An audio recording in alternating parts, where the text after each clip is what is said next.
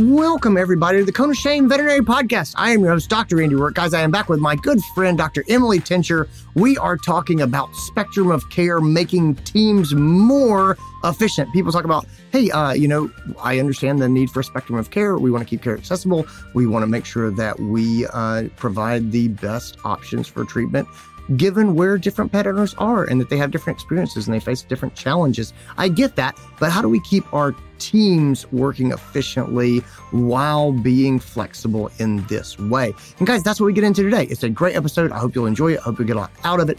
Thanks to Nationwide for making this episode possible ad-free. Guys, let's get into this episode. This is your show. We're glad you're here. We want to help you in your veterinary career. Welcome to the Cone of Shame with Doctor Andy Roark.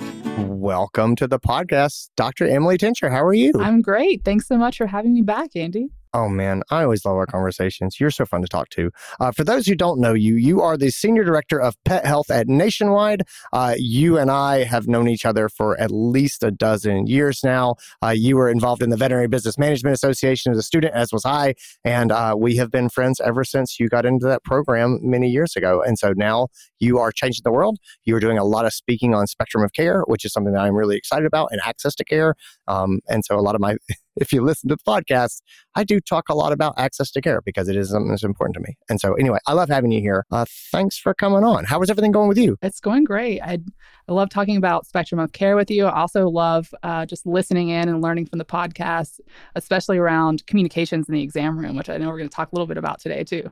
So fun. Yeah. Well, you're very kind. But yes, I do love that stuff. All right. Well, let's let's get into it a little bit because I, I want to jump in. So one of the things that, that I want to talk with you about today is uh, general price increases in veterinary medicine. So, so I've seen um, we've we've had uh, guests on the podcast before, and we've talked about generally we're looking at at numbers in, across the nation. Number of of pet appointments is down a bit, and prices per appointment has gone up. So we're not seeing a decrease in revenue. We're just seeing uh, an, an increase in, in sort of per appointment prices and stuff like that. And so I know at, at Nationwide, you guys are getting claims. You're seeing this. Does that kind of jive with what you're seeing as far as pricing in, in our profession? It does. And we're seeing that for a number of reasons. And certainly our Nationwide claims data, where we uh, process a lot of claims every year for our over one million pets that are insured actively.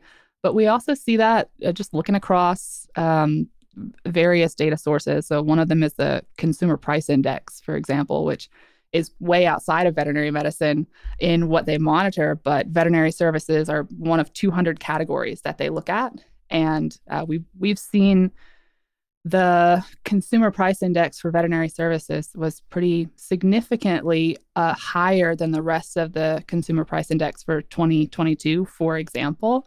Uh, prices went up by over eleven percent in that year, which is um, pretty significant.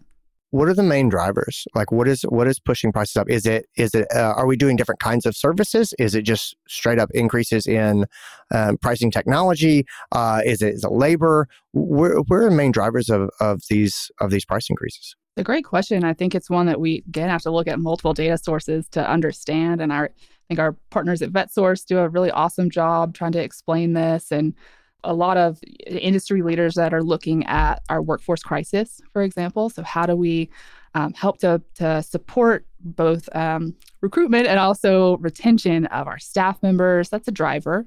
It's it's one of the reasons, but we also know, especially during COVID, kind of the prices for uh, pulling in the goods that we need to, to do our jobs every day. They changed. They went up a little bit more than we saw before the pandemic. And there are probably other things too. You know, we have um, the way that we practice medicine has changed in the last ten years, whether that's, you know, adapting business models, whether that's, um, you know, and we can talk about things like stratification or really knowing, honing in on who your client is, which I think you've done a really awesome job in, in a, a lot of platforms. Um, just understanding the complexities for this, like it get it can get hard quickly to think about.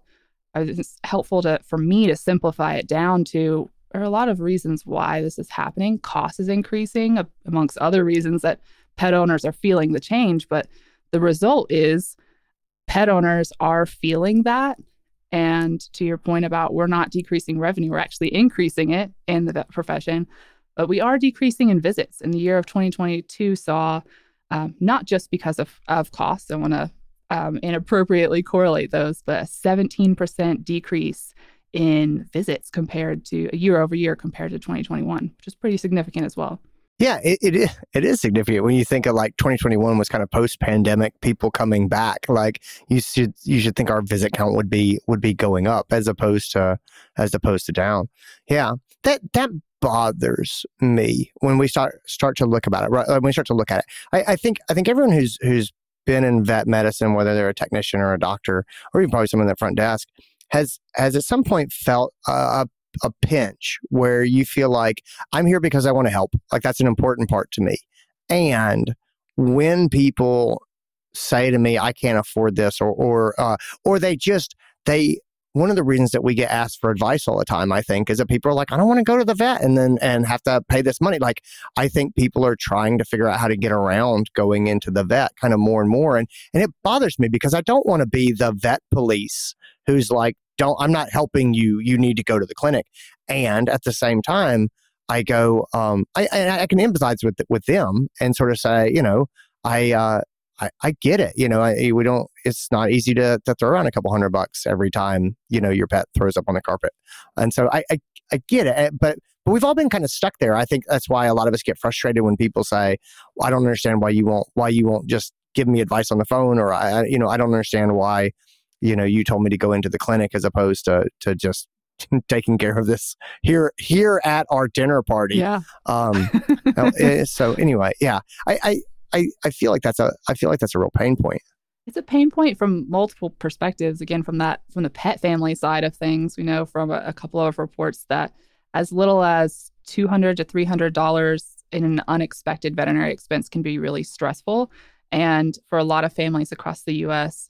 Uh, something greater than five hundred dollars uh, can throw a pet family into debt, which is, um, I don't think a lot of us would expect necessarily, but um, the data and the Access to Care Coalition's report, for example, says that um, about three quarters of middle income families still live paycheck to paycheck. And so things like the the unexpected, especially for for pets, it's a little bit easier sometimes to plan for wellness. But the unexpected of, you know, we gotta we gotta figure out this this um, you know, vomiting dog on the carpet. Uh, we got it's happened five times today. We've got to go figure this out and, and help the pet out.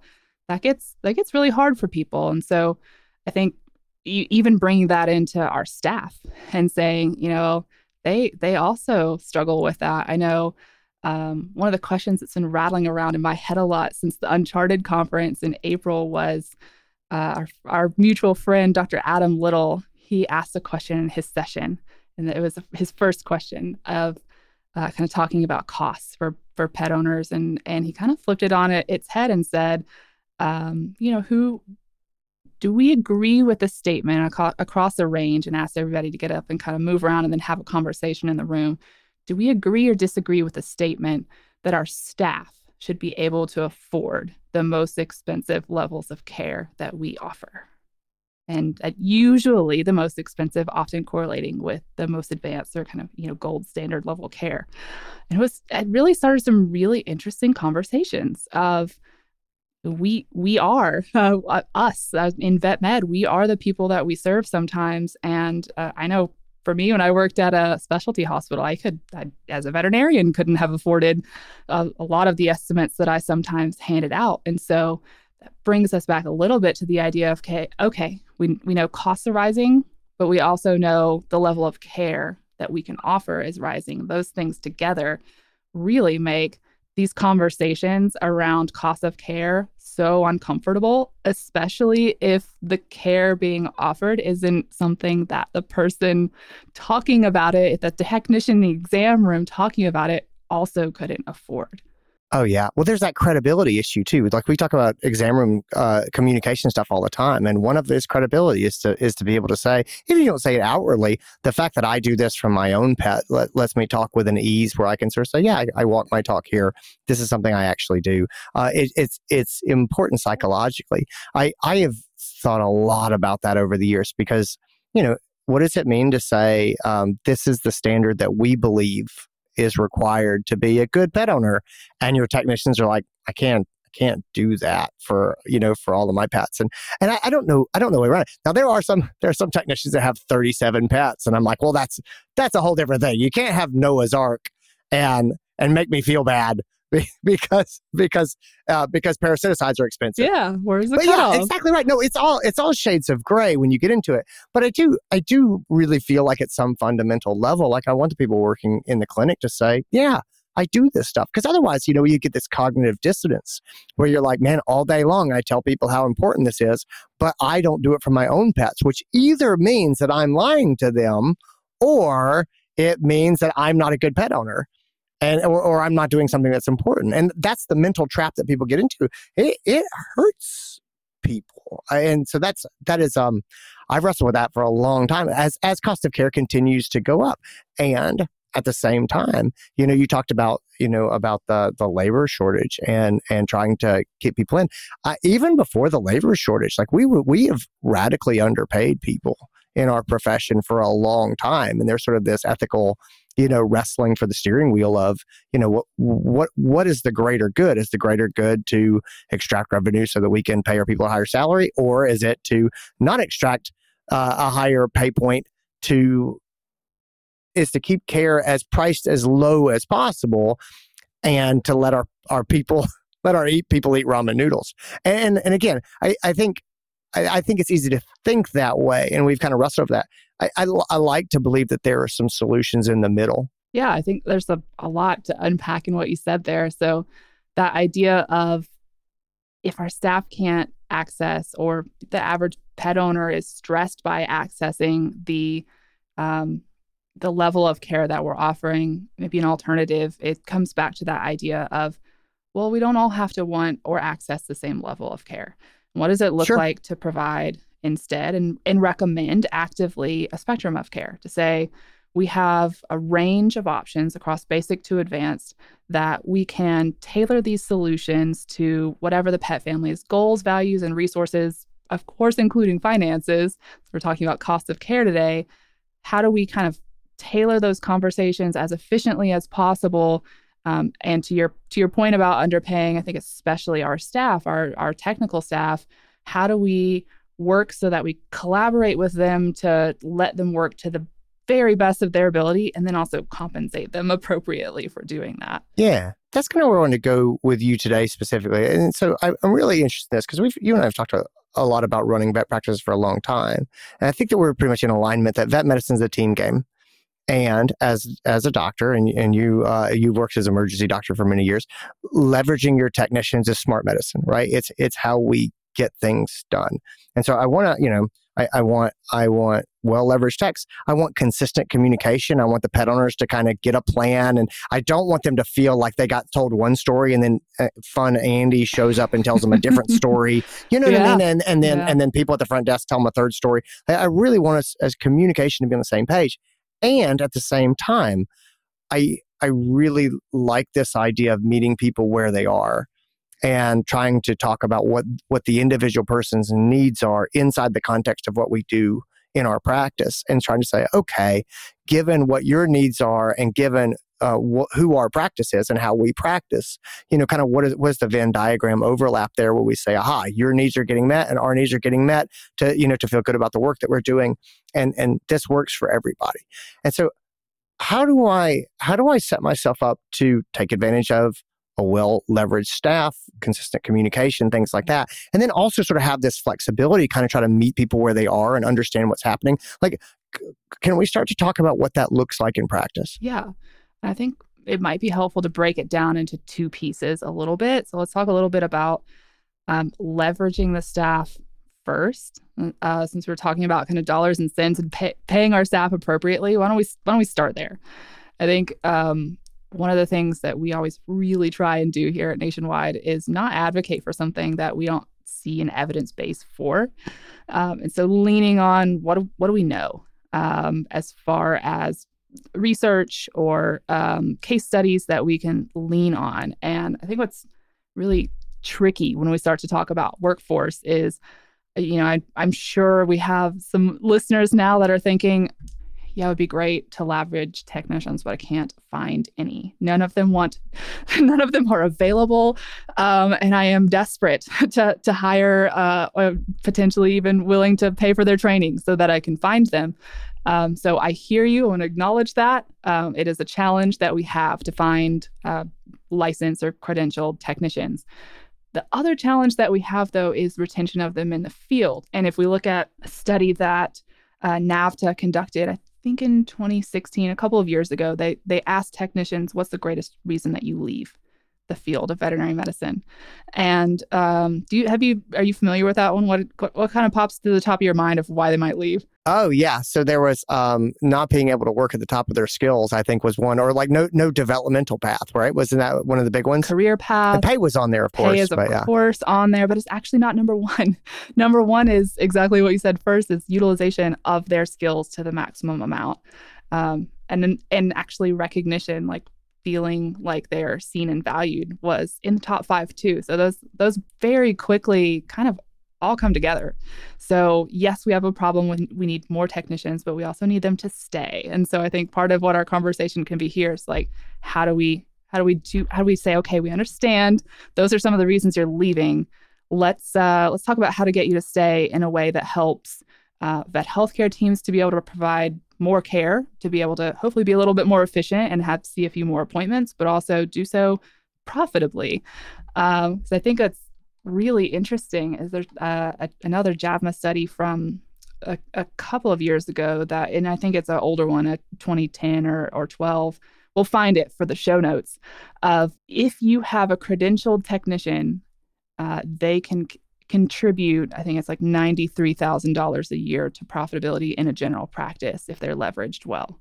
Um, pretty significant improvement in the value from a from a business owner, from a business manager perspective, to have and to use those technicians as much as we possibly can. We also, in our, our college program where we speak uh, on behalf of Nationwide to all of the vet schools across the U S, this this last spring, so our partnership with the V B M A, where we met, one of our team members, Doctor Kristen Walker, built out a case study of, okay, what does it look like to not leverage technicians in a way that we probably have all seen. Uh, and so what she built out was looking at a really common problem, ear infections. And it's always in the top five for uh, the most frequent claims for us, for dogs, top ten for cats too, actually, every year is ear infections. Okay, so we know it's common. Uh, we know that general practices and me in emergency and urgency, urgent care are seeing these. So this is a universal problem in companion animal medicine. So what, what are we typically doing for ear infection? Yeah, right. So ear cytology, ear cleaning. Yeah, yeah. No, nothing um, crazy. Ear medications. Ear yeah. medications, ear cleaning probably. Po- possibly a culture, but but it you know it depends on what we see and probably not. Yeah, pro- probably not, but but possibly we are, especially if it's a chronic case, we might consider something like that. Um, but minimally, most of the time, not not always, but a lot of the time, we're going to do an ear cytology. Okay, great. So we've done an ear cytology. Um, who's doing that in most cases in your experience? Oh man, this is hard. So I've been spoiled. I have great technicians. So it's always it's always been my technicians. But I know a lot of places that it's not true. Yeah, I've I've been really spoiled too. Um, and but I've also been uh, as a relief vet at some practices that are really short staffed. And so um, let's imagine we're at one of those, or somebody's day, you know, P T O, or we're, we're maybe in a practice that sometimes we're we're doing great and having the technicians or the assistants being the ones that are uh, taking the cytology, preparing it, and then uh, hopefully our technicians are are reading that. Well, if we're not, if a veterinarian is the one uh, doing that, and some I've definitely done it myself, preparing that slide, going and looking at it, reading it, and then saying, okay, we have a, a bacterial infection in this Labrador's ears, it doesn't feel like a big impact. And if you do it on occasion, it's it's pitching in and helping, right? If you make that systemic, if you start to do that every day, every week, every month, the case study that Doctor Walker built out for us says that you can pretty quickly lose up to about two thousand four hundred dollars a week in revenue by just not, by veterinarians doing tasks like that, putting in catheters, other things that our technical staff are much honestly better at than doing, uh, than me, for sure. All of that adds up pretty quickly. And from a, a business profitability perspective, there's um, we can see where that's going. But then from a having to pass on that cost of the veterinarian's time to the pet owner perspective, it doesn't just stop at us. It doesn't just stop with technicians feeling under, underutilized. We also have to pay for that veterinarian's time somehow. And if we're chronically, systemically using veterinarians or sometimes licensed technicians in place of assistants where cleaning kennels, uh, perhaps, um, that has knock-on impacts to really making it more difficult for pet families as well. Yeah, I, I, I like that a lot, just as far as increasing efficiency. And, and you've got to look at at where do you need your people to be. I, I have one hundred percent seen practices. I used to do uh, relief work as well. I have one hundred percent seen practices that were short-staffed. And they were very nice practices, don't get me wrong, but the, the vet would swap the ear and do the cytology. And then the technician or assistant, it would be an assistant. The assistant would hold the pet while the vet cleaned the ear. And I'm like, oh man, you guys are putting in, you know, the vets here doing doing this, you know, the actual technical, one hundred percent the technical work of the case. And I go, this is this has got to be a, a smarter way to use this doctor's time for the benefit of of the practice and also for the pets. Talk, you know, talk to me a little bit um, when we talk about efficiency. And I really like where you're sort of going as far as, you know, letting technicians work at the top of their license is a big way that we retain them. You know, a big part of Spectrum Care that I think is really interesting is the communication aspect. It's how we talk to people about what they need and, and where they're going and and where we sort of understand, um, you know, what support do, what support are they looking for? What support, what, what ways can we support them and things like that? Can you talk to me a little bit about using your paraprofessionals, your, your, um, your room assistants, or especially your technicians in those types of conversation? What does that look like in a well-leveraged practice? Yeah. And it's an, another great place that we can lean on some already published data and then talk about the future as well. So in twenty twenty-two, there's a, a another another JAVMA publication about the ability and kind of engagement from pet owners when discussing care plans, when there's some involvement from the veterinarian and some involvement from the technician, that it has this additive effect of really helping pet owners to feel like they understand the value, they understand the buy-in. And kind of to your point from earlier, they're not hearing two different stories from uh, across the practice. And so how do we how do we talk to pet owners in a way it, that makes them feel like they know what their options are across that spectrum of care? Again, back to the basic to advanced. These are some of the options. These are some of the pros and cons that are associated with that. And then how do we do that in as efficient a way as possible? Well, one of the things that we've done here at Nationwide is to say that's a pain point, and how, how can we help understand kind of the subconscious drivers behind what people are looking for in pet healthcare. So we conducted some research that we've talked a little bit about before to understand that really there are kind of three different groups of people across demographics and what they're what they're looking for. And we're really advocating would be um, working on a, a tool that'll be released later this year, but really advocating for involving the whole team with those conversations. We can set it up sometimes, and it depends a little bit on the setting you're in. If you're in a wellness situation in general practice, we can really have that education in advance, and our technical staff can have most of that conversation already of like, you know, what what is it that is, is helping this pet family to make their decision? Are they a, a cost-focused family, or are they a group that's really focused on convenience in their decision making? Those are the two of the three, and helping to identify, okay, which what what kind of things does this particular pet family value? And then I can talk to them about the pros and cons of, you know, two or three options that we might have for wellness. Sometimes from a, a sickness perspective, something's wrong. sometimes it can be a little bit easier for the veterinarian to enter into that conversation first and say, I'm I'm seeing, you know, we we have a pet here that is vomiting on the carpet five times. And, you know, we, we can do things like, based on the history you're telling, based on the physical of what I'm seeing, we're going to tailor it down to, to, you know, these three stepwise options, or go full tilt um, and, and go go get an abdominal ultrasound after we do some blood work. You know, we, we can pull those together sometimes as a vet first, um, but then following up with the details of um, and and kind of the validation, helping our technical staff to feel like they have permission to not just push the most advanced level of care is is helpful too. Again, coming back to the very beginning of our conversation of if if what we're asking them to always recommend may not be even accessible to our teams, really, uh, how do we feel comfortable instead offering offering those options and doing it in a non-judgmental way? Our team can really, really help with that. Yeah, that that's that's fantastic. No, I, I completely agree. It's going to drive me absolutely nuts. The three the three types of people. There's the cost-conscious person, the convenience-conscious person. What is the third one? I'm I'm trying. Is it the care the care-focused person? What is it? Yeah. Okay, it's, I thought it's so. An optionality-focused person, so they really want to know what all their options are. Um, choice, if you like, to turn it into three C's, uh, which is kind of, you know, that little branding and, and marketing working there, but.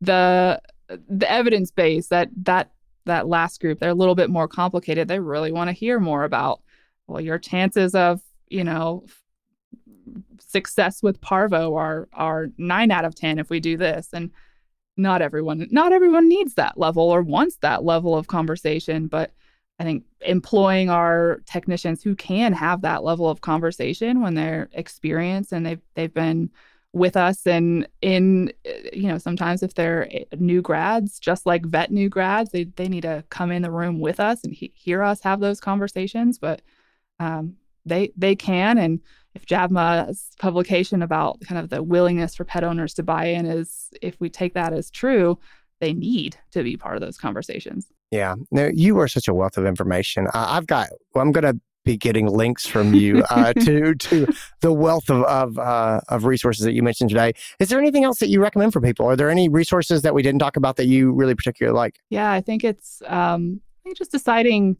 how how is it and having that conversation with your practice. If if you're not yet talking about a spectrum of care, or, you know, we don't always have to to call it that. Really, just offering that range of options. That's just a term, so we can all talk about something that many of us have been practicing for a long time. How do we make sure that we're all on the same page as a practice to say, yes, we we agree with this. We want to meet pet families where they are. Um, whether we do it or not, pet families are, they're they're going to ask for options. And so how do we just take that barrier down and and, um, and proactively do that? We have uh, our, our own website, uh, spectrum of care dot com, uh, that we can include in the show notes as well, to kind of helps talk about some of those concepts and how you might talk about it with your team. And it will be uh, growing with more resources coming later this year. That's fantastic. Where can uh, where can people find you online, Emily? Uh, they can. I'm fairly active on LinkedIn, so it's probably a reasonable place. But um, yeah, I love love chatting with people, and uh, you can find me in the Uncharted community as well. Yeah, cool. All right, awesome. Thanks for being here, guys. Thanks for tuning in. Uh, everybody take care of yourselves. Thanks again, Emily, for being here. Thanks for having me. And that is our episode, guys. I hope you enjoyed it. I hope you got something out of it. Thanks to Emily for being here and being my guest. As always, she's amazing. Thanks to Nationwide for making the podcast possible ad-free. Uh, guys, thanks to you for uh, your time and attention. I hope that you guys will be well. I hope you have a great day. See you later. Bye.